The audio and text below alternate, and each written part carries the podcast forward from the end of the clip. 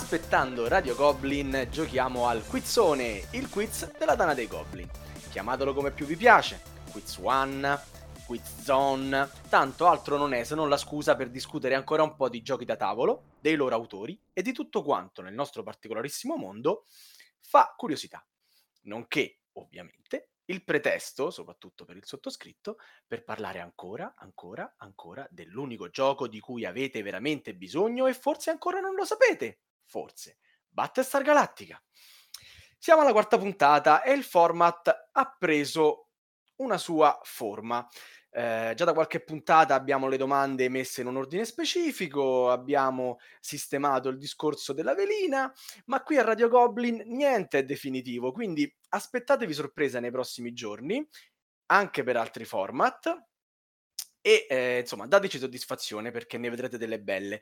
Fateci anche sapere se vi piace, se non vi piace ovviamente darsi a parte perché ci serve, non possiamo proprio cambiarlo, dove, dove si può sistemeremo. Eh, insomma, ci interessano sempre molto, molto i vostri feed. Ma torniamo al nostro Quiz Zone, o Quizzone, o Quiz One. Come funziona sto gioco? Porrò 11 domande concorrenti, le nostre Winning Eleven perché ci piacciono tanto le citazioni. e perché sono 11? Andatelo a chiedere a Bandian, insomma, dopo ormai eh, due o tre puntate che lo citiamo costantemente, avrete capito chi è. Eh, se non l'avete capito, una piccola sorpresa però ci sarà. Mm, il perché lo scoprirete sempre all'undicesima domanda. Avremo sempre un qualcosa di simpatico per motivare questi 11. Le domande ruoteranno intorno ai giochi da tavolo, ai loro autori, ai regolamenti, alle ambientazioni, agli spareggi, ai primi giocatori più assurdi, alle defustellazioni, insomma chi più ne ha più ne metta. Alla fine della domanda e mai prima, i nostri ospiti avranno due possibilità. Lanciarsi sulla risposta pensando di conoscerla da veri American amanti del rischio, o attendere come prudenti German le tre possibilità che gli daremo. Un punto per ogni risposta esatta, ma se si sbaglia nessun problema. L'avversario avrà a sua volta la possibilità di rispondere scegliendo fra le risposte rimaste. Se anche il secondo sbaglia si becca zero punti, niente di fatto, tanta vergogna, gli autori piangono forte e si passerà alla domanda seguente, consapevoli che qualcosa dentro di noi si è rotto e difficilmente verrà riaggiustato. Ben inteso, al nostro tavolo non si gioca per vincere, ormai l'avete capito, si gioca per far perdere gli avversari, come ci insegna Jones. In caso di parità, quindi, cosa che mai insomma eh, succeda, speriamo, alla fine delle Winning Eleven ci sarà un domandone di spareggio. È un domandone speciale, eh, quindi diciamo fuori dal normale schema delle nostre 11 domande. Mm, vedrete se capiterà. Bene, mi pare di aver detto tutto, quindi procediamo con la presentazione dei miei collaboratori e poi finalmente conoscerete anche gli ospiti di questa puntata. Allora, ho parlato al plurale. Mm, questa volta non uno, ma due eh, amici mi daranno una mano nella registrazione di questa puntata. Visto che nel finale di terza puntata c'erano state alcune lamentele su alcune risposte, soprattutto da parte di un concorrente, non stiamo qui a sottolinearlo, ciao Teo, abbiamo deciso di investire qualche goblins sulla presenza in studio di un notaio, come nelle vere e più importanti trasmissioni di quiz. Chi abbiamo scelto? Giavelina, già coautore di questo format, dove l'immenso Mike Bongiorno aveva il signor no, noi abbiamo il nostro signor può darsi. Darsi per favore, saluta il pubblico e di qualche cretinata per farmi sembrare meno scemo. Ma no, dai, vai pure avanti, Sava, che va bene. Come dicono i francesi, Sava sans dire. ok, e allora, eh, credo che con questo abbiamo perso anche gli ultimi tre ascoltatori fedeli che ci erano rimasti, ma cerchiamo di trattenerli, non andatevene, restate con noi, perché sta, sta per arrivare il momento della bellezza. È qui con noi la nostra Valletta, o Mipletta, o Miniaturina, come ci ha confidato preferisce essere chiamata, in intimità dal marito mentre giocano ad Ambove in Below. È di nuovo con noi Michilo The Voice. Ciao a tutti, e passo subito a presentarvi gli ospiti perché dopo tre puntate che li facciamo fischiare le orecchie abbiamo raccolto il coraggio e finalmente invitato con noi Francesco Bandian. Eccomi. Scusaci Francesco e grazie di essere qui. Ma grazie a voi dell'invito, grazie, ne sono onorato, non vedo l'ora di giocare. Non so chi mi capiterà contro, ma eh, mi dispiace per lui perché lo batterò sicuramente. Spero non sia Lobo perché in quel caso la vittoria sarebbe fin troppo facile. Lobo chi, scusa? Ma... No, ma infatti, infatti non, non, c'è neanche più nella Tana, mi sa, Lobo, no? No, ha lasciato il consiglio, ah, rumorosamente, ecco. tra l'altro. Eh, eh vabbè, vabbè, lo, cap- lo, capisco. Quando uno è scarso a giocare, deve anche cambiare hobby. So che adesso si è dato alla danza. Ah, sì. Filmata. Sì, la danza ah, del no, vento. Zitto, non sei ancora presentato. Zitto. Vai avanti, Miki, scusa. Chi è questo Bandian? Che non lo conosce nessuno. Chi è? Ma allora, è autore e conduttore televisivo e radiofonico, Zero e Lode, sulla RAI e chiamate Roma 3131 su Radio DJ. Mm, se qualcuno non lo sa, ma comunque i nostri ascoltatori ascoltano solo Radio Goblin e quindi, e quindi la cosa importante non lo sanno. è che Eh, quindi la cosa importante è che Francesco fa parte della nostra associazione da tempo immemore, soprattutto per Sava che non ricordava la data e non me l'ha scritta, quindi non saprei dire da quanto, ma va bene. Eh, saprei, in realtà non saprei dirla neanche io la data, forse Lobo la sa. Eh, dunque, io sono entrato nella Dana dei Goblin, la faccio brevissima, in un Gioca Roma, quindi Lobo parliamo, boh, c'era ancora il Regno delle Due Sicilie, 2003-2004 mi sa, credo. Eh, più, più o meno, con il primo gioco spiegatomi da Guido the Goblin, quindi Grande sì, Guido. parliamo forse del, ed era Starship of Catan, questo me lo ricordo bene. Niente male, niente male. Non sarà proprio una sorpresa, ma come, come ospite avversario, Michela, chi abbiamo? Eh, dunque, non esisteva un ospite di pari fama da mettere accanto a Francesco e per questo ne abbiamo uno che compensa con l'ego una persona dalla, spic- una persona dalla spiccata obiettività, dal giustificato superio. Pensate che ha chiamato il Founders Day il giorno del suo compleanno sull'agenda dei suoi collaboratori e ovviamente un giorno di festa. Ed è il modestissimo e soprattutto non spoilerato Valerio Lobo. Ciao a tutti, sono molto contento di essere qui e da un anno che mi sono allontanato dalla Tana per ritirarmi su Nedemo e studiare tutti i giochi per vincere facile avvicina anche la tua boccuccia di rosa al microfono perché se no non sentiremo. Ma anche no, non ti preoccupare Valerio, non serve, non va, va bene così. quello che dici, quindi. Allora... Sa- sì, Salvo sì, sentito, dovete votare, votare, votare, ma è giusto così, non è necessario farlo e comunque l'importante non è partecipare. Intanto ricordiamo agli amici da casa che se volete votare Lobo potete premere il tasto 3, se invece volete votare Bandian il tasto 4. Scegliete voi, eh, liberamente. ok, io dalla, dalla, presentazione Lobo l'avrei capito che era lui, cioè proprio cioè, modesto, persona obiettiva, è lui, è lui. Comunque, cari concorrenti, eh, come purtroppo mh, starete apprendendo in questo momento, il budget della Tana dei Goblin è andato completamente esaurito per pagare il cachet di Miki che mi ha chiesto l'aumento, io gliel'ho concesso perché ovviamente è la star della puntata e non abbiamo niente di residuo per le restanti quizquiglie. Chi me le scrive queste io lo licenzio, penso. Le robe inutili, tipo i pulsanti per prenotarvi. Quindi sì. vi, ho chiesto, vi ho chiesto di portare qualcosa.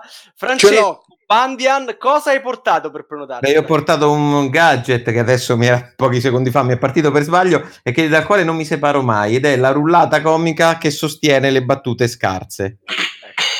Dovrebbe essere questa, si dovrebbe essere sentita. Non me ne separo mai, quindi per prenotarmi, per dare la risposta, sentirete questo suono. Ok?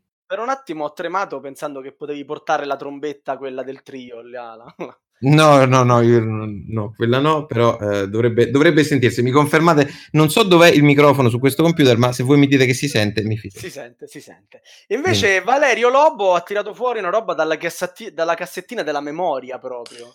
Ho tirato fuori il mio vaso di perline in vetro per giocatori di Magic di alto livello. Quante saranno? Tipo la Carrà. Quante sono? 70. Indovina quante sono le perline di Lobo? Sono 77. Ah, perfetto, le gambe delle vecchie.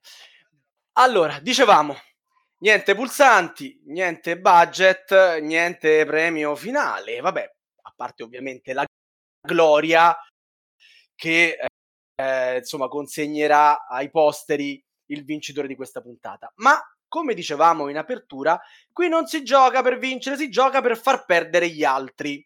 E lo sconfitto, giustamente, paga un bel pegno. Infatti, Lobo ha pensato per Bandian cosa in caso malaugurato dovesse vincere proprio lui.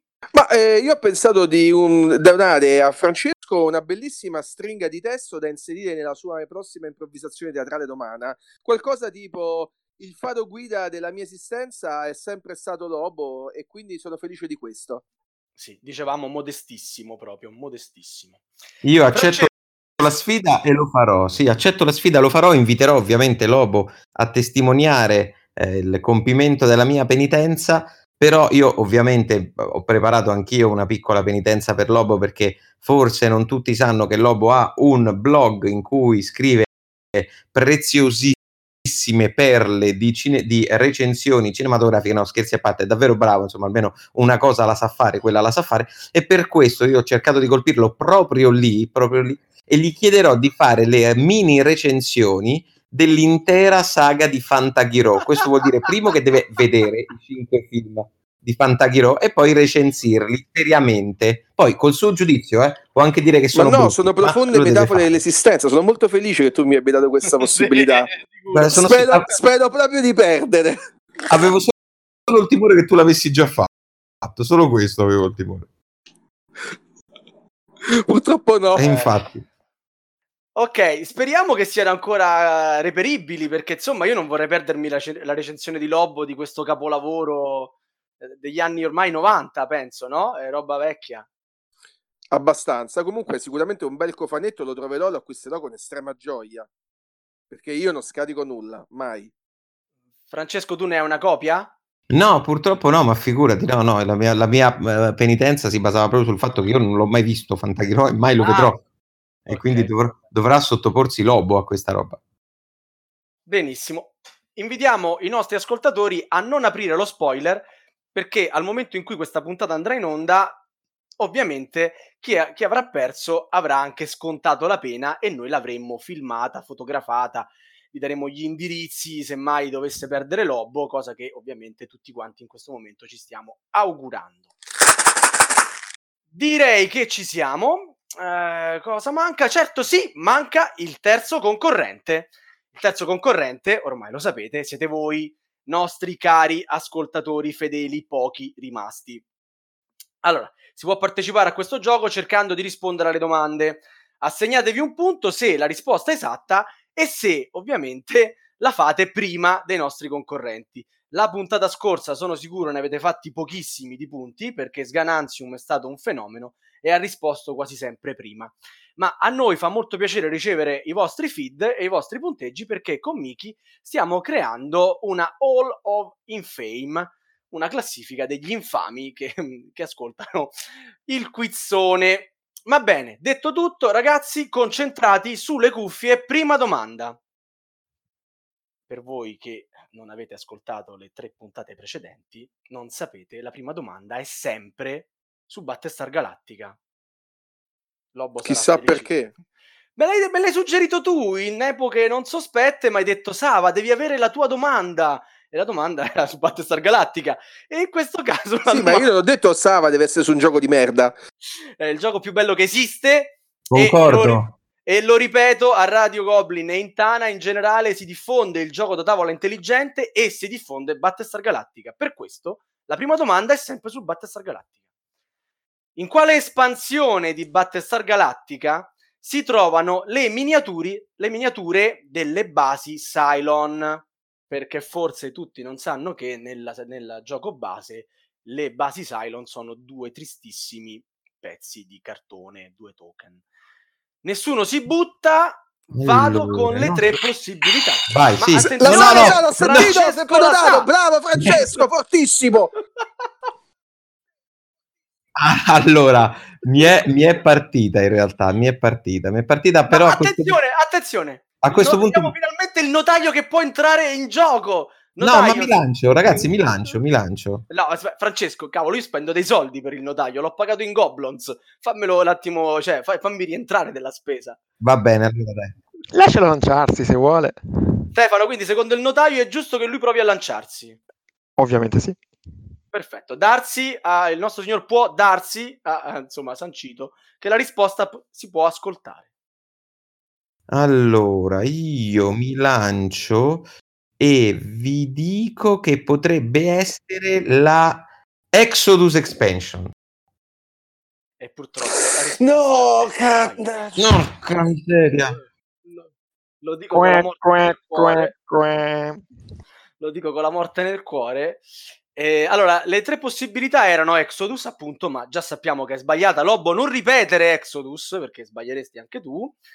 Daybreak oppure Pegasus. Non c'è bisogno che ti prenoti, sei solo tu. Cioè, cioè, siamo in La due, risposta cavolo. per Lobo è Daybreak. Fantastico! È la risposta sbagliata! E dai! Ma davvero? Ma certo! Ma ottimo. certo, è Pegasus. La risposta Eh. Giusta era Pegasus. Certo.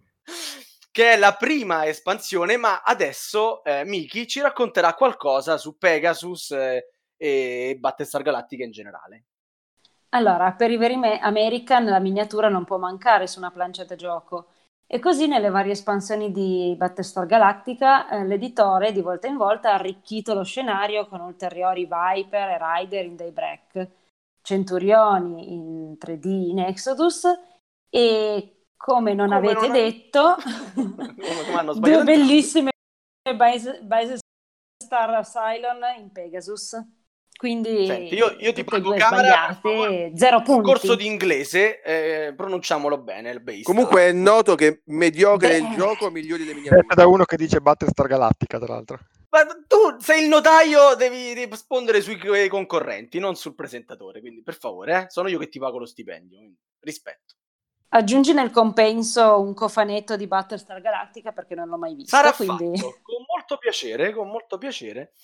Riceverai Battlestar Galactica con tutte le espansioni e come fai sempre con tuo marito mi spiegherai le espansioni perché io non le ho mai giocate, basta il base ancora dopo tutti questi anni. Ma eh, passiamo alla domanda numero due. La domanda numero due è la domanda forse non tutti sanno che, ovvero curiosità dal mondo dei giochi da tavolo. Per quale motivo tematicamente sarebbe scorretto sostituire i cubetti bianchi di specie dominanti eh, con, per esempio, le pecore di agricola? Silenzio. Ok. Non ho capito la domanda più che altro, però. Te la rispiego. Allora, dato l'ho che sentita. no, te la rispiego in maniera più chiara perché capisco che bisogna parlare piano e lentamente con le persone di una certa età. Allora, se noi prendessimo i cubetti bianchi che trovi nella scatola di specie dominanti e al posto di quei cubetti bianchi ci mettessimo delle pecore, quindi specificatamente Sì. delle pecore, perché staremmo commettendo un errore? Dato che nessuno di voi due si è buttato, e invece no, e invece Lobo prova a rispondere. Beh, perché i cubetti bianchi non sono associati ai mammiferi. E la risposta è sbagliata. Perfetto. Andiamo Allora, alle io- tre possibilità per Vai con le tre ma che se le certo. sente con calma, direi certo. Allora, perché i, i bianchi non sono i mammiferi? Ma ovviamente Lobo, che ha indovinato una delle tre possibili risposte, ma quella sbagliata. Perché ai tempi delle glaciazioni le pecore non esistevano. Oppure perché ogni cubetto rappresenta una specie differente. Oddio. Quindi, caro Bandian, devi dirci se le pecore non esistevano ai tempi delle, delle glaciazioni oppure ogni cubetto rappresenta una specie differente. Allora, come si fa chi vuole essere milionario? Ci vado con ragionamento. Allora, durante le glaciazioni, qualora fossero esistite le pecore, le pecore sarebbero sopravvissute perché dotate di lana, quindi anche con le glaciazioni in realtà le pecore sarebbero probabilmente sopravvissute. E quindi vi dico, mi prenoto, e, e vi dico perché ogni cubetto rappresenta una specie differente. La risposta esatta, meno male. Stavo temendo. E dai, ce l'ho fatta.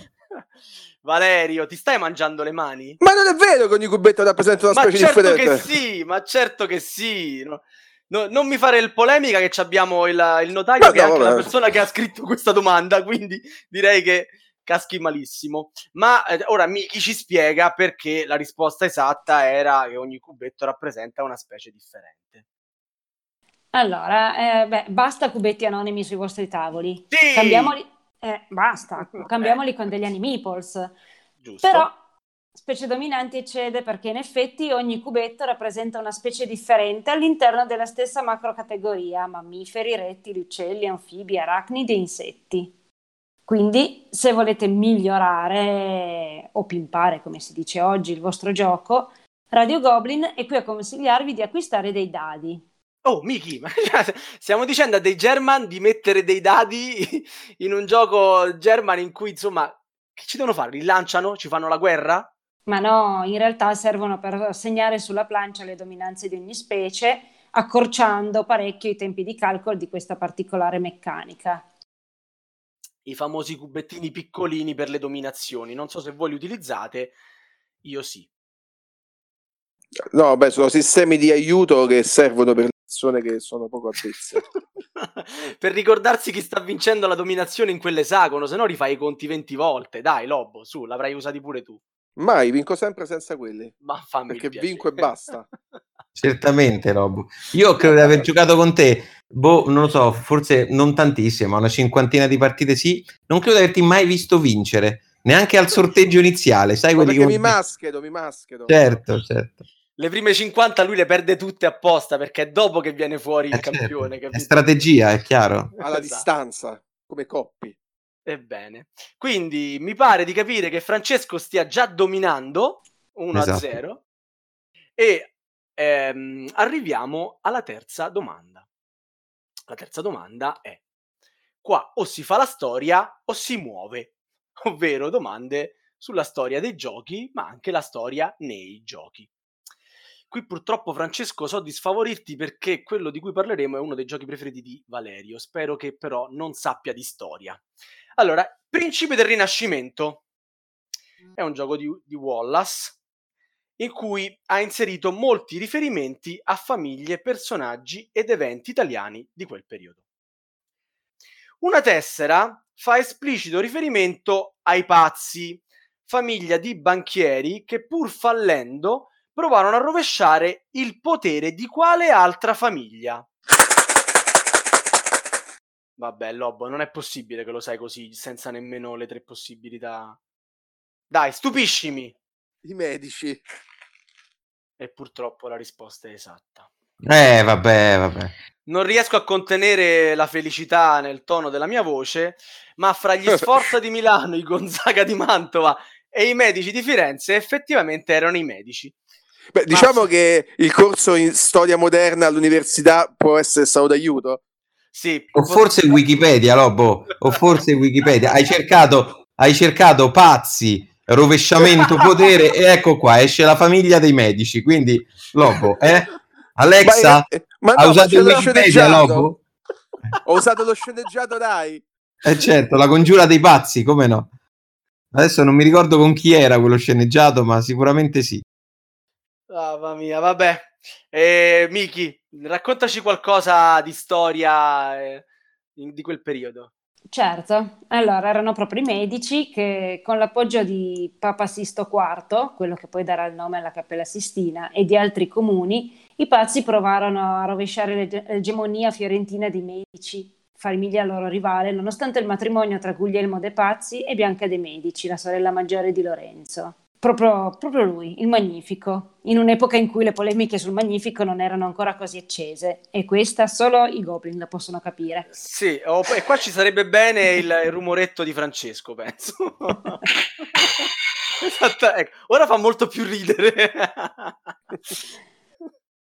e allora, eh, già velocemente siamo arrivati alla quarta domanda. La domanda defustellata, che sempre per voi che ancora non avete ascoltato le puntate precedenti, è semplicemente l'elenco dei mh, componenti di un gioco da tavolo. Ve li dico in ordine, sono solamente 10 per questa, per questa puntata e vo- il primo di voi che indovina il gioco si prenota e me lo dice. Allora, primo componente, una plancia di gioco. Eh. Grande- Beh, grande- beh, buono, grande buono. aiuto. Beh, Non è poteva essere- Dominion. poteva essere un gioco di carte, esattamente. Quindi, Se la seconda è un regolamento, siamo a posto. no, il regolamento non ce l'abbiamo messo, però secondo me potevamo inserirlo perché. Perché se diventavano c'ha- 11 così almeno. esatto. Bravo, bravo. Oh, bravo Francesco. Sei plance giocatore a doppia Attenzione. faccia. Eh, eh, eh.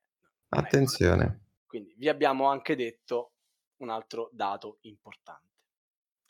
8 segnalini giocatore, 2 per colore per ogni giocatore, che sono il rosso, il nero, il verde e il blu. A sto punto un vero campione l'avrebbe già indovinato. 8 segnalini, 2 per colore. Eh, su. Quarto indizio. 4 tessere punti vittoria. 100 barra 200 negli stessi quattro colori di cui sopra. Veramente questo 100 barra 200 non vi fa accendere nessuna lampadina? Va bene. 12 tessere bonus. Qui siamo stati un po' infami, Miki, Stefano, eh, cioè nel senso Darsi un po' infami. eh. Buio totale. Anche per me. Sesto- Sesto indizio, 42 tessere merce. Ah, Eh beh. Settimo indizio, 30 tessere lavoratore. Ragazzi, questo è l'indizio fondamentale. Ottavo indizio, 9 dadi, 2 per colore più uno bianco. Eccolo, Bola, ha capito. No, sbaglia, sbaglia. Castello Burgundy. Ah, cazzo, sì, è vero. Mm, Eh, Scusate, cazzo, sì, eh. mi, so- mi sono lasciato andare, scusate. E Mi sembravano di purtroppo- più le plance di 6. Ti sembravano più di 6? tipo 8, però. Mancavano i 164, le, le 164 tessere esagonali e le 20 pepite che vi avrebbero consegnato i castelli della Borgogna in tutto il Eh, loro sì. splendore. Sì, sì. E, e niente, No, non c'è problema, non c'è problema, c'è tempo per recuperare, non vi preoccupate.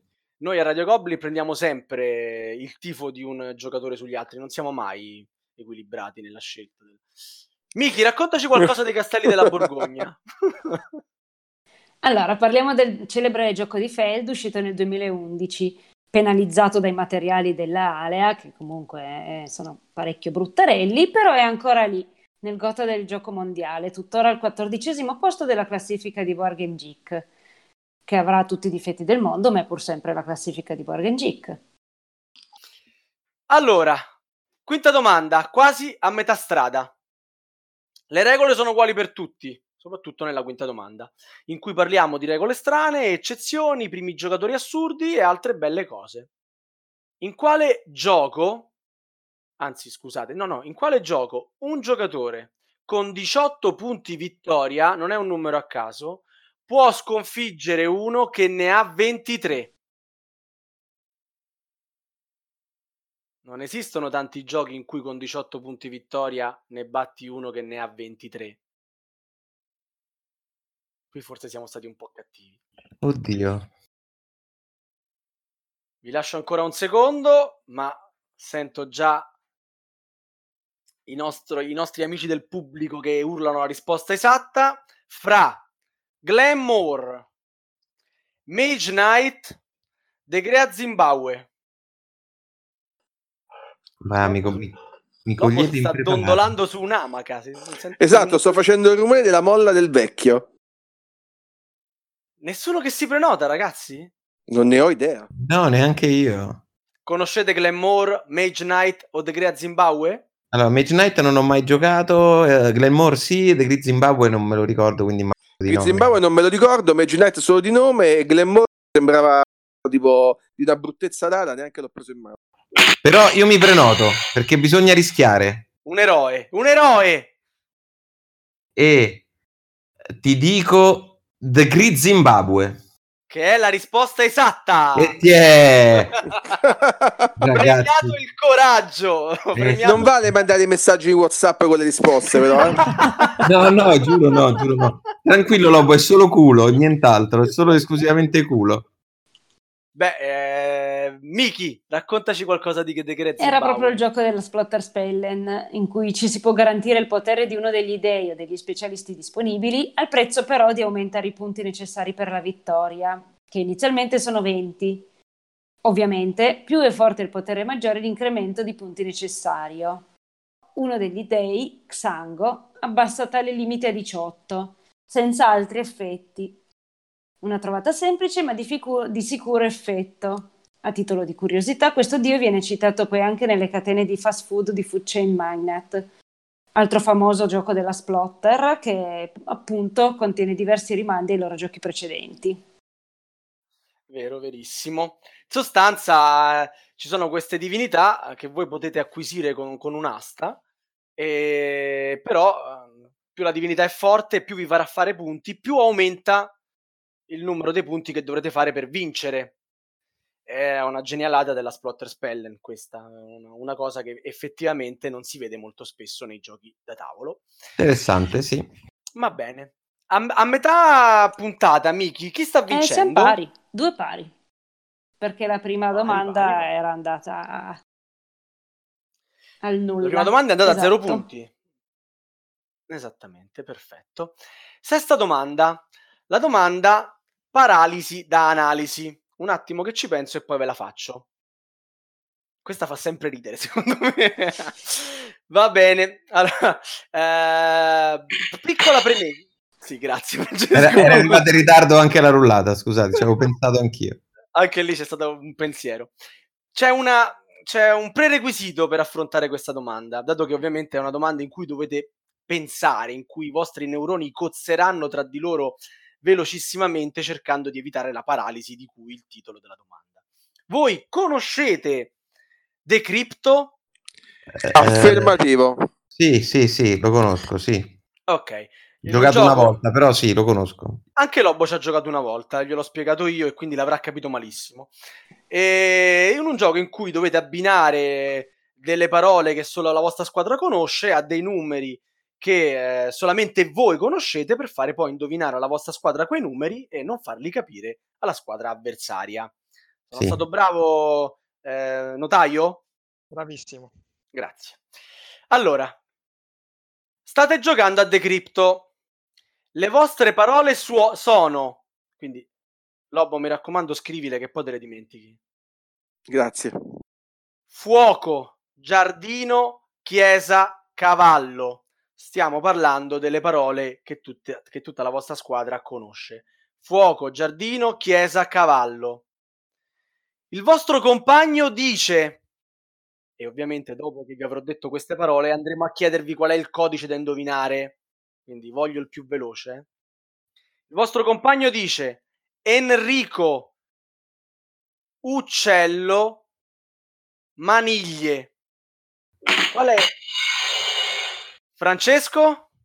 Allora, 3, 1, 4. Campione! grande, grande. Eh, eh, sì, scusate, la risposta è esatta.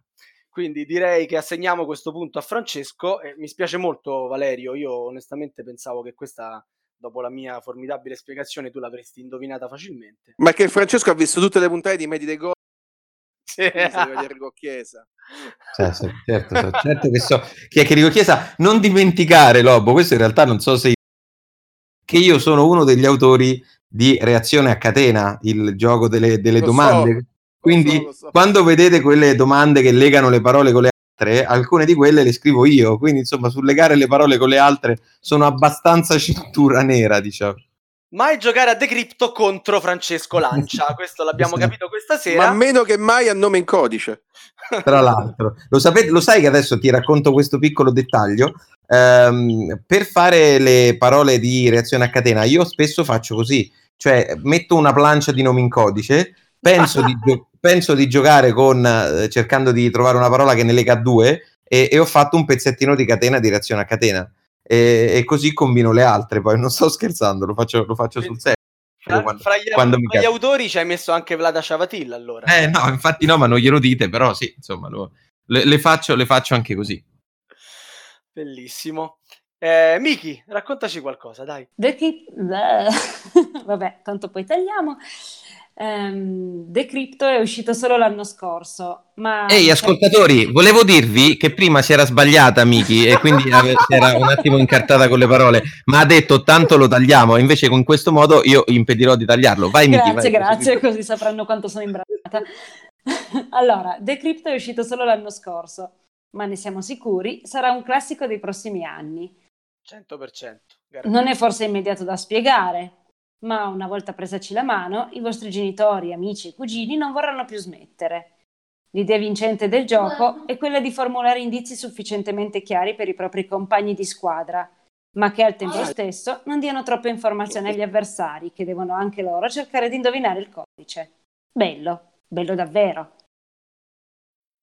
abbiamo sentito invasione di campo del figlio di Lobo che penso che se gioca, giocasse il figlio Lobo farebbe più punti. È probabile.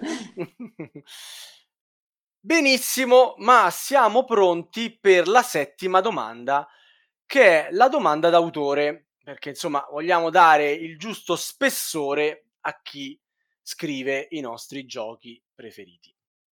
Allora, trovatemi l'intruso nel seguente trittico di personalità del mondo dei board games. Quindi in questo caso non potete buttarvi, dovete aspettare che io dica tutti e tre i nomi e capire quale fra questi tre cozza con gli altri. Allora, i tre personaggi sono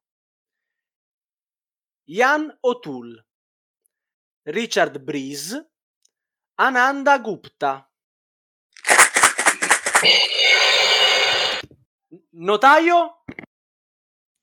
Prima i, le, le, le, biglie perline. Sei, sei, proprio sicuro, eh? Vogliamo controllare al VAR? Vogliamo riascoltare la registrazione? Siamo sicuri. Lobo. Va bene, va bene, ma cedo, cedo la priorità, non c'è problema. Vai, vai. Tanto la sbaglio. Iano Tool. E Francesco, tu avresti detto Iano Tool? Certamente. E perché Iano Tool è l'intruso? Non l'hai chiesto questo? No, no, infatti era per, per far, far, far, beh, per far fare a Francesco bella figura, tutto lì.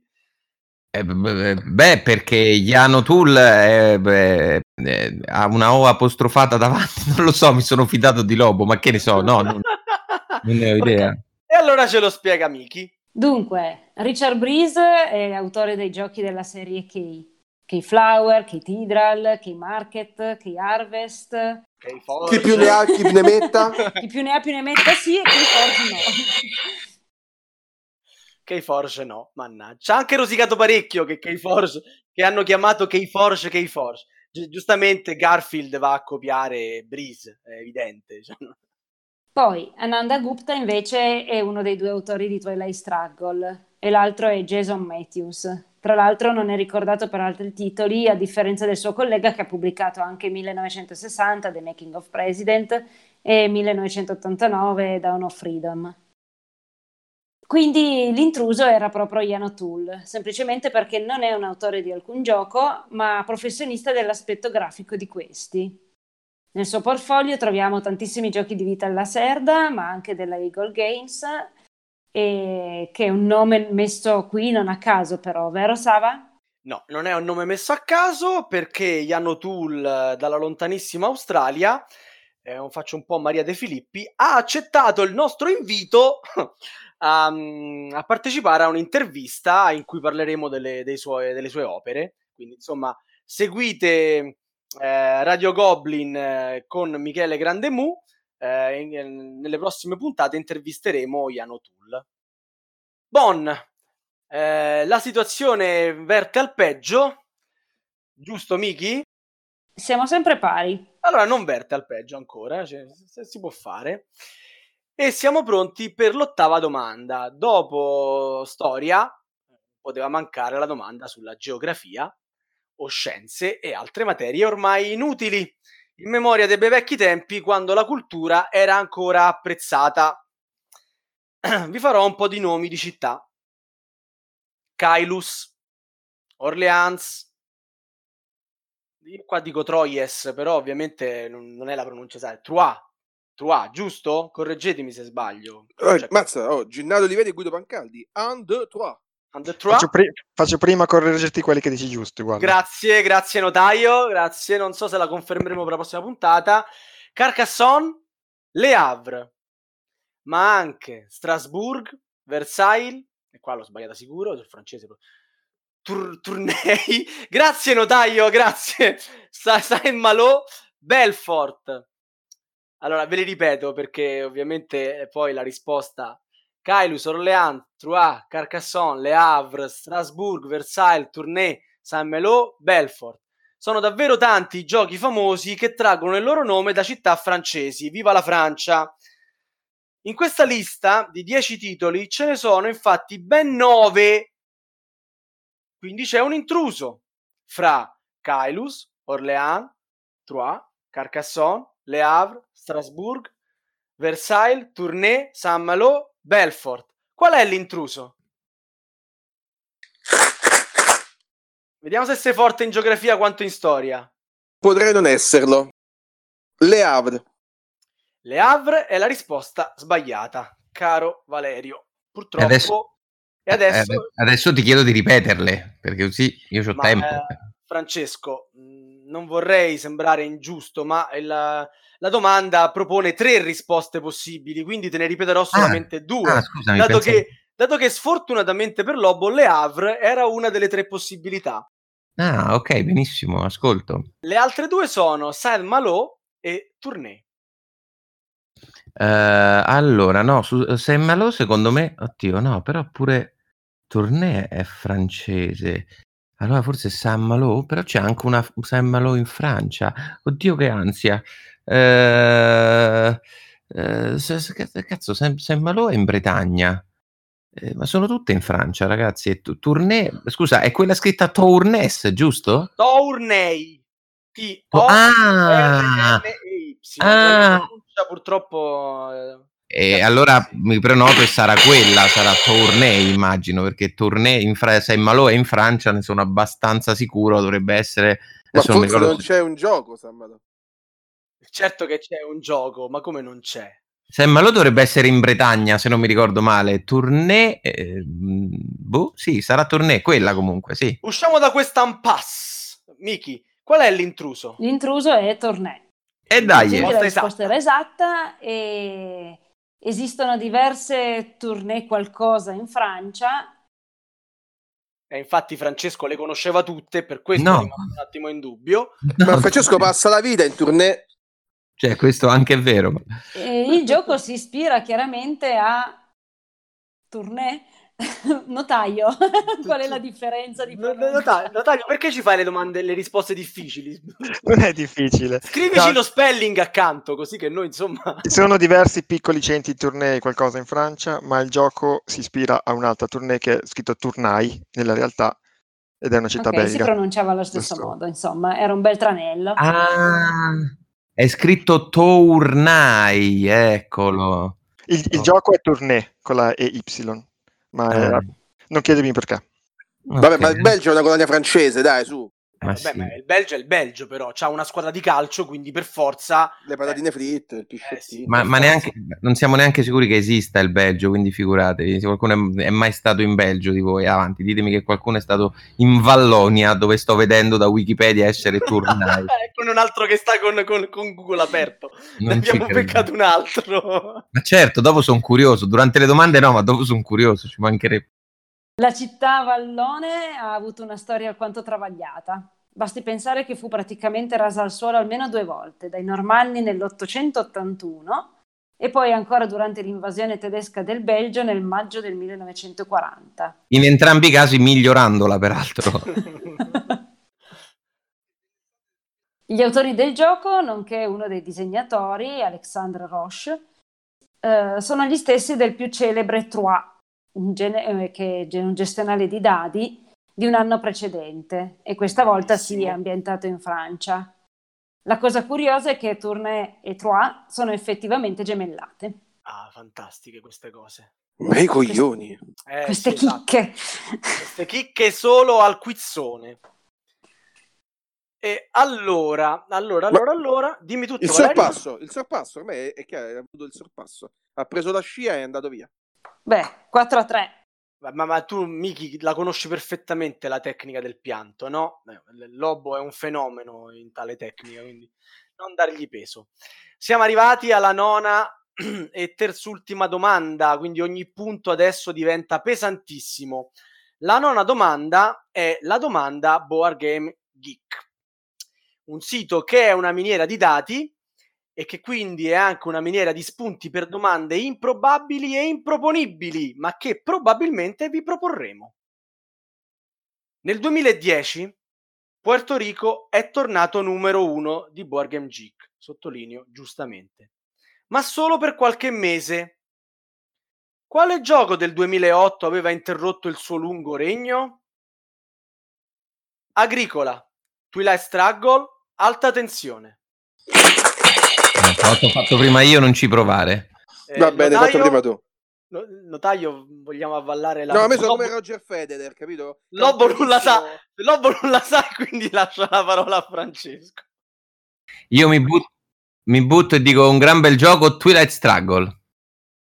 Secondo me toccava a Valerio rispondere comunque, adesso non vorrei Eh, ma guarda che può sbagliare anche Valerio. non- Ovviamente non è Twilight Struggle. eh, Mannaggia, guarda!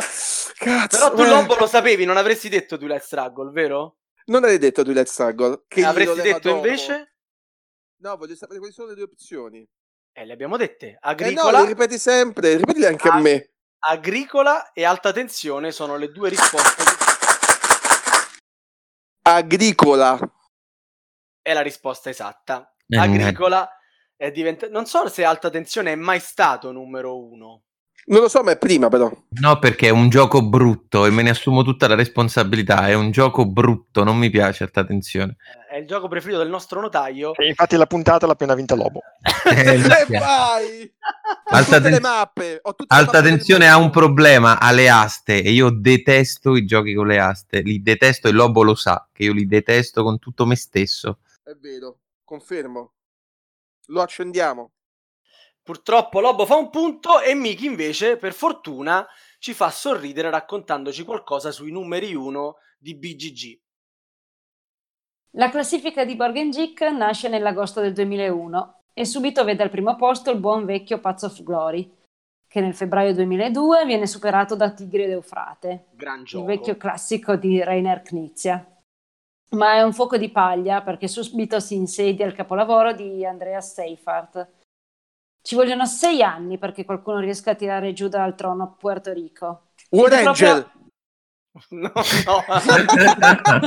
Cretino. Eh, no, era invece proprio il celebre piazzamento lavoratori di Uwe Rosenberg, che per due anni, fino al 2010, riesce ad arrivare al numero uno della più importante classifica dei giochi da tavolo.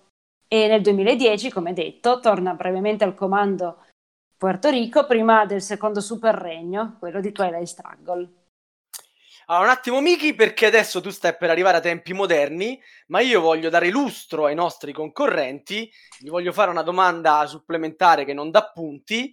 Voi, ovviamente, Francesco e Valerio, sapete quale gioco c'è al numero uno ora su BGG? Battlestar Galactica. No, c'è War of the Ring, ma lo so perché ho conquistato, ho guardato poco tempo fa, non so se è ancora lui. Fino a boh, 3-4 giorni fa c'era lui.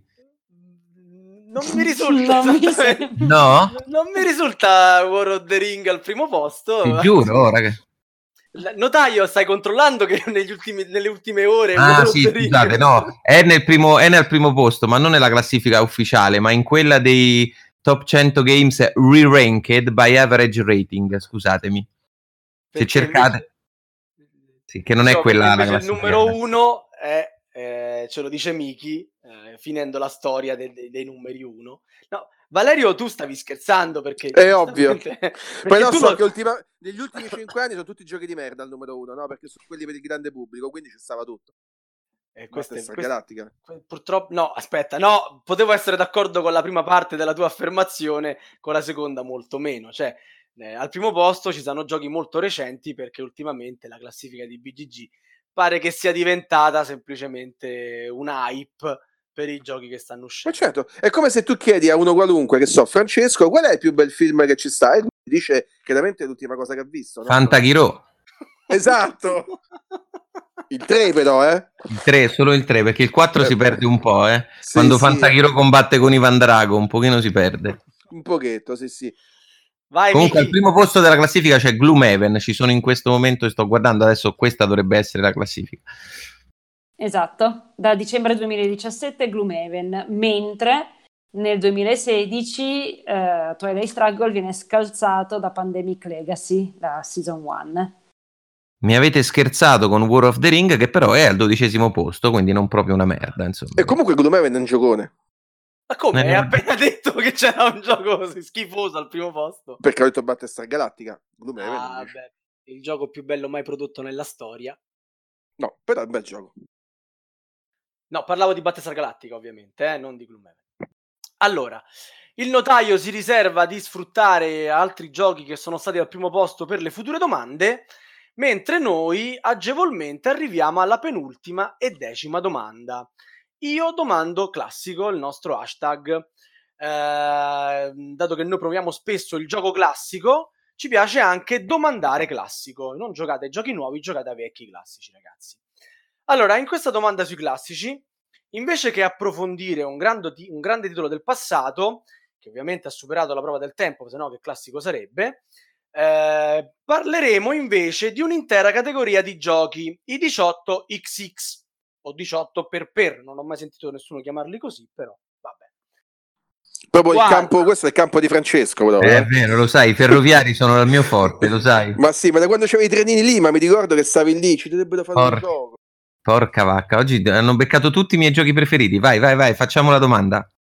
Però magari, Lascia. me, Sì, sì, ho degli amici, c'ho degli amici in ferrovia, non vi preoccupate. Ok. Quale fra i seguenti titoli si può dire che non rientri nella suddetta macro categoria? Quindi fra i tre titoli che vi dirò, quale non è un 18XX?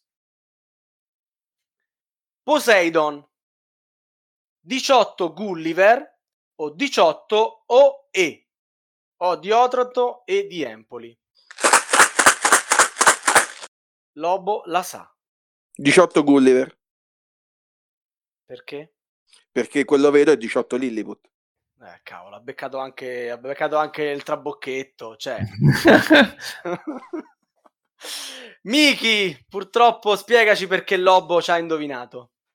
Allora, eh, dunque, Poseidon è a tutti gli effetti un eh, 18XX, avendone tutte le caratteristiche se si esclude che non ci sono ferrovie ma linee navali. Eh, 18 E O ed E stanno per Orient Express e forse la variante più costosa fra i 18XX, di sicuro quella più lunga da giocare. Rivaleggia giusto con 18C2C, Manifest and Destiny, and Destiny che nella sua variante Continental Empire arriva a contare 825 tessere e oltre 400 carte. Però stiamo divagando.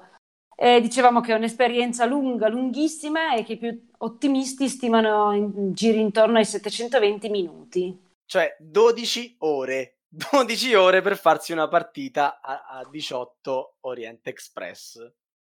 E per ultimo abbiamo 18 Gulliver, che era la risposta esatta, cioè sbagliata, e che non esiste, come ha, du- ha detto Lobo, ed era una citazione dei nostri amichevoli autori di quartiere di 18 Lilliput. Noto ai più per essere finito fra gli otto finalisti del premio Magnifico edizione corrente. È un mini 18XX con piazzamento tessera alla Carcassonne e la scelta delle azioni attraverso una sorta di draft. Già da questa descrizione traspare quanto il gioco sia piaciuto a Sava, vero? Sì, Perché la descrizione l'ho scritta io. A me il gioco non è che mi abbia convinto tantissimo, ma io purtroppo col magnifico c'entro poco, a differenza di Lobo, che è uno dei giudici, e che... Eh, e che... e che- è buono, stai lì fermo, poi tu dirai che quanto è bello sto gioco non è importante, perché la cosa importante che adesso interessa a tutti è il futuro. Il futuro è il magnifico 2020 che possiamo già dire oggi è stato assegnato a Nemesis, vero Lobo? Sì, a Battlestar Galactica Nemesis, che è un gioco molto profondo ed è bellissimo i materiali. Nemesis, segnatevi questo, questo titolo. Io farò di tutto perché vinca il premio. Vorrei dire solo questa cosa rapidissima. Eh, tutti bravi, Nemesis, miniature fighissime, eccetera. Esiste già un gioco, Sì, si chiama Alien. sì, vabbè, ma perché te che sei vecchio? Che è lo stesso gioco, però non ha le miniature.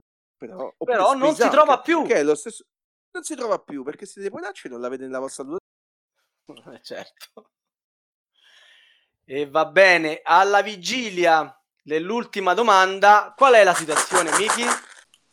È combattutissima, ma siamo 5 a 4 per Lobo. 5 a 4 per Lobo, fai una camminata sul palco che distragga Lobo così che possiamo arrivare per la prima volta alla domanda di spareggio. Sì, fantastico. Virtualmente sto camminando Virtualmente e virtualmente sono una velina fantastica. quindi- Sono molto distratto, mio Dio, una velina fantastica. Eh, oh, Miki è la moglie di tutti i goblin, cioè quella la, la desiderata, la desiderata, non ovviamente. Detta così non suona benissimo, però... No, effettivamente non, non mi è uscita benissimo. Allora, undicesima domanda. Ma perché 11? Beh, dato che ci abbiamo qui Bandian, io direi di chiederlo a lui. Perché 11, Francesco? Perché nel momento in cui stiamo registrando sono le 11 abbondanti, quindi direi che andiamo anche in chiusura. Se l'è cavata bene, ragazzo, eh? Allora, perdonate la pronuncia, ma non è colpa mia, sono questi che hanno dei nomi assurdi. Bernd Brunhofer, che voi conoscerete perfettamente, è il fondatore della Heimsing Look, ma è anche autore di grandi giochi come Pantheon e St. Petersburg, che io ho avuto il piacere di giocare con Lobo non troppo tempo fa. Non compare però sulla cover del suo capolavoro, pur essendone l'autore. Stiamo ovviamente parlando di Stone Age, che invece conoscerete perfettamente.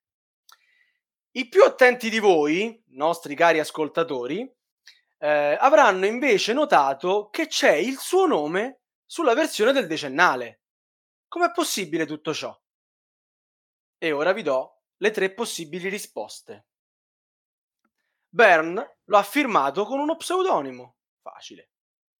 La versione del decennale è stata aggiustata nel regolamento e per venire incontro ai giocatori German sono stati levati i dadi. C'è anche una pernacchia di sottofondo. Il vero autore del gioco è Michael Tummelofer e Bern è solo un coautore secondario, o meglio, come molti editori, ci ha messo un po' del suo. Chiara la domanda, chiara le risposte, Lobo No, la sa. so, ma uso la tecnica nota come Bandian. La butto là Ah, e dico la 3. quindi secondo te Michael Tummelofer, che è il nome che effettivamente compare sulla scatola, è l'autore principale, mentre Bernd è solamente il coautore secondario quindi nella versione che essendo- contiene tutte e due. E allora scusa, eh, scusa, allora io mi prendo la prima ve lo dico già, così ovvero che semplicemente eh, è sì, boh, penso quella, non quella dei dadi, insomma, quella dei dadi la eviterei, il resto quella lì. Ok? Vabbè, un gioco German senza Certo. dati. Proprio un altro gioco, è perché- È un altro gioco, esatto. e infatti ha un altro autore, scusate. Eh. Comunque, eh, diciamo che Lobo è cascato in pieno nel mio trabocchetto, mentre invece l'ottimo Bandian ha trovato la risposta. E dai, quindi siamo. 5 pari. 5 pari. Quindi siete cinque pari, ma guardate che bella storia che ci racconta Miki.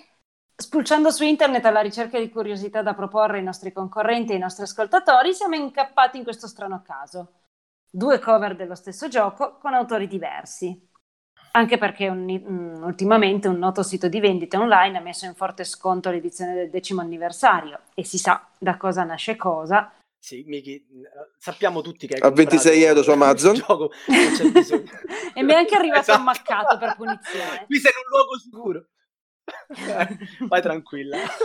ed è stato subito chiaro che si trattava di uno pseudonimo. Cercando un nome su Borgen Geek ci veniva proposto l'altro. Però, per saperne di più sul perché, manco l'ombra. Ma non ci siamo scoraggiati e grazie ai nostri potenti mezzi, ovvero grazie a Silvio SDP, Amico. che salutiamo e che ringraziamo e salutiamo, lo abbiamo chiesto a Moritz, suo figlio e attuale boss della Hansing Look, e ci ha risposto così. Che cazzo mi tocca fare? Bernd ha deciso di utilizzare uno pseudonimo nel pubblicare i suoi giochi per evitare il pregiudizio di editore che pubblica se stesso. È lo stesso pregiudizio per cui, secondo alcuni, noi oggi pubblichiamo solo giochi pesanti e la Ravensburger solo Family. Quando noi pubblichiamo giochi non pesanti, vengono giudicati poco profondi. Abbiamo voluto evitare queste aspettative e la cattiva propaganda. Sono proprio tedeschi. Ma perché Vai, Silvio vai, vai alla Berlusconi non ha fatto la stessa cosa? non, è, non è finita la mail, è stata una bella mail lunga. Quindi l'origine dello pseudonimo è la seguente. Non- hai, Michael, perso la- hai perso l'accento. Sì, l'ho perso. Michael, perché il- in tedesco è Michael Karsava, il nome è dovuto a Michael Bruinsma. Il cognome Tummelhofer è la crasi di due ulteriori cognomi di, cognomi di collaboratori di Bernd. Tummelson, fondatore della Rio Grande, e Brunhofer, grande partner della Hansing Glück in quei tempi. Cioè, in sostanza è più complicato che spiegare decrypto e in effetti stiamo decriptando il, il suo pseudonimo. Esatto. Stone Age, che è l'unico gioco, diciamo, di quelli di, di questo qui eh, in costante ristampa. Ma come di questo qui? Cioè, è quello che ha fondato l'Heinz Gluck, questo qui. Que- Questo qui è di sicuro quello più di successo. Quindi ora mostra il nome originale dell'autore. Dopo la scissione non esattamente amichevole tra Hansing Glück e Rio Grande. Eh, sì, diciamo che hanno abbastanza discusso e quindi vedere il nome di uno che prima era suo amico, dal quale si è separato in maniera, diciamo, violenta, non gli piaceva più così tanto. E è una storia, secondo me, curiosa che però Francesco conosceva nei dettagli, certo. quindi grande. grande Non ho potuto Francesco. sentire bene la spiegazione della mail perché a un certo punto nella linea si è inserito Ezio Greggio che faceva l'imitazione del generale Putzerstoffen, ma vabbè, a parte questo, per il resto immagino che sia stata una spiegazione esaustiva e sicuramente completa. Moritz finisce con Now you know the full story. Next time please write such a long story question by mail. Perché noi gli abbiamo scritto su WhatsApp e lui ha dovuto rispondere su WhatsApp e gli pesava. Gli ha pesato un pochettino. Ma cinque pari, vero Miki? Sì, decisamente, pari e quindi- quindi... la domanda di spareggio. Domanda di spareggio, è la prima volta. che Scusa, mi ha suonato la di dover- Martinez al citofono. Ha detto che poi dopo mi porta 5 di Mamma mia, la tecnica di- del pianto. eh, Vederla utilizzata in un quiz eh, radiofonico eh, mi intristisce, mi intristisce tantissimo. Allora, non avendo mai dovuto utilizzare la nostra domanda di spareggio, un minimo di spiegazione ci vuole.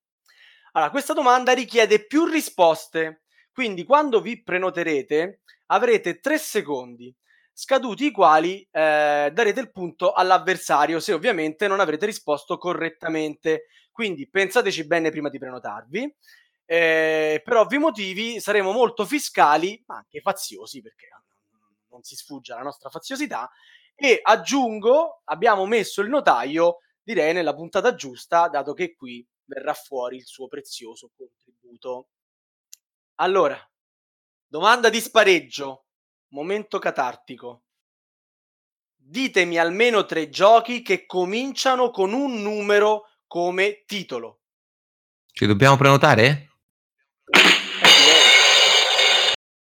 Francesco, hai tre secondi per dirci almeno tre giochi che iniziano con un numero. Allora, come titolo. 18XX, 18 Lilliput e Seven Wonder. Eh, il notaio? Eh, di un altro 18XX in Eh, due 18 secondi. OE, l'avete detto prima. Infatti, cioè, noi in questa puntata abbiamo dato forse tre o quattro titoli perché poi c'era 1960 dei Making on the President. Quindi direi che proprio eh, notaio possiamo sancire Così, quindi la vittoria Così, facile facile. Francesco. Facile facile. Che tristezza. Lobo, è finito così, in totale anticlimax, così, è finita così. Vabbè, hai potuto dire 1, 6, però mi sembrava troppo semplice, capito? Ma sì, infatti, va bene. Lobo, ma è stupito perché pensavo che su questa domanda ti saresti buttato no. a pesce proprio. Cioè, tu non mi conosci Sette Rosso, sì, Seven uno, Wonder, sei, Tre Segreti, Cinque segreti. Cetrioli, Sei Nimit, 13 giorni, 13 minuti, 13 mesi. Là hanno fatto tutti i titoli 13. Troppo facile. Niente. Senti che, senti che amarezza che è rimasta. Troppo facile. sì, terribile. Oddio. Eh, vabbè, mi spiace, mi spiace. Cioè, ci stai costringendo ovviamente a scrivere una nuova domanda di spareggio, quindi questo eh, mi pare anche giusto che tu abbia Però perso. tutta, ho tutta l'estate da passare in compagnia della Martinez, voglio dire. esatto, esatto. Eh, Cioè, per raccomando, riflesso... Dall'1 al 5, Lobo, eh, dall'1 al 5. Certo, ma guarda, per completezza mi guardo anche tutta la filmografia di Lelouch, giusto per capire come mai c'è Freddy dal letto. diciamo che questa puntata, secondo i nostri programmi, dovrà andare in onda a settembre eh, e quindi Robo hai un po' di tempo per guardarti i film con la dovuta Certo. cura che meritano. Cioè. E niente, con la tristezza nel cuore, anche questa quarta puntata del Quizzone, o Quiz One, o Quiz Zone, è terminata. Vi prego, fatemi sapere quale titolo preferite fra questi tre, perché mh, sto un po' saturo di questo giochino di parole, questo giochino di accenti. Vero, notaio? Ma cosa, dai, è così interessante. Guarda, senti anche il pubblico. Accento, accento. Gra- grazie Francesco. allora, a Branco, al Ferrini e al grande Sgananzium si unisce un nuovo vincitore. Francesco lancia. Vabbè, ma era scontato, Bandian. grazie ragazzi, ma con Lobo avrebbe vinto chiunque, non, non mi esaltate troppo, avrebbe vinto veramente. Se io adesso prendo un comodino e rifaccio la stessa partita, vince il comodino, non è un problema. certo, sicuramente. Ma ovviamente non siamo qui per celebrare i vincitori, che non vincono niente, lo voglio ricordare, ma per dileggiare gli sconfitti che pagano invece pegno. E quindi a Chicca DNT, a Dita d'Inchiostro e a Teo si unisce un nuovo dannato, il nostro caro amico Valerio Lobo. Sono pronto. Sei pronto a vederti tutta la filmografia eh, di un film, di un, Sì. Era un No, film, era una serie di purtroppo film, no, era un film per la televisione, quindi lungo più parti. Lungometraggi. Esatto, terribili. lungometraggio. Vabbè, ma tanto noi sappiamo che tu saprai giudicarli col tuo estro e la tua, la tua firma riconoscibilissima. Quindi non vediamo l'ora di leggere sul tuo blog che riporteremo nel topic di giornata, eh, sia per l'indirizzo sia nelle foto di quello che avrai scritto. La nostra missione di controdivulgazione, questa è una parola difficilissima, eh? controdivulgazione ludica continua. Il nostro obiettivo è quello di dimostrarvi che il secondo è sempre e comunque il primo dei perdenti. Questa sera, mi pare, l'abbiamo fatto perfettamente. Cari ospiti, avete qualcosa da aggiungere? Grazie per la i partita, è stato molto divertente e speriamo Lobo di vederci su un tavolo da gioco stavolta, perché così Ecco, sa- sarà il caso perché insomma almeno così vinci dal vivo. Esatto, così ti posso far provare dal vivo la sensazione della sconfitta. Bene. Va bene. Chiuso con i saluti, è arrivato il momento ormai tradizionale della citazione finale. In questa puntata tocca a Charles E. Schaffer, che è il cofondatore e direttore emerito della Association for Play Therapy a Fresno, in California, nonché fondatore e codire- codirettore della Play Therapy Training Institute di Hightstown, nel New Jersey. Questo carissimo Charles è autore di oltre 50 libri e nel settore è una vera personalità. Se volete andate a cercare su Google. Cosa, con cosa ci saluta? Non siamo più pienamente vivi, più completamente noi stessi e più profondamente assorti in qualcosa che quando giochiamo. Ciao, buonanotte. a tutti. Ciao ciao. Ciao. Ciao. Buonanotte.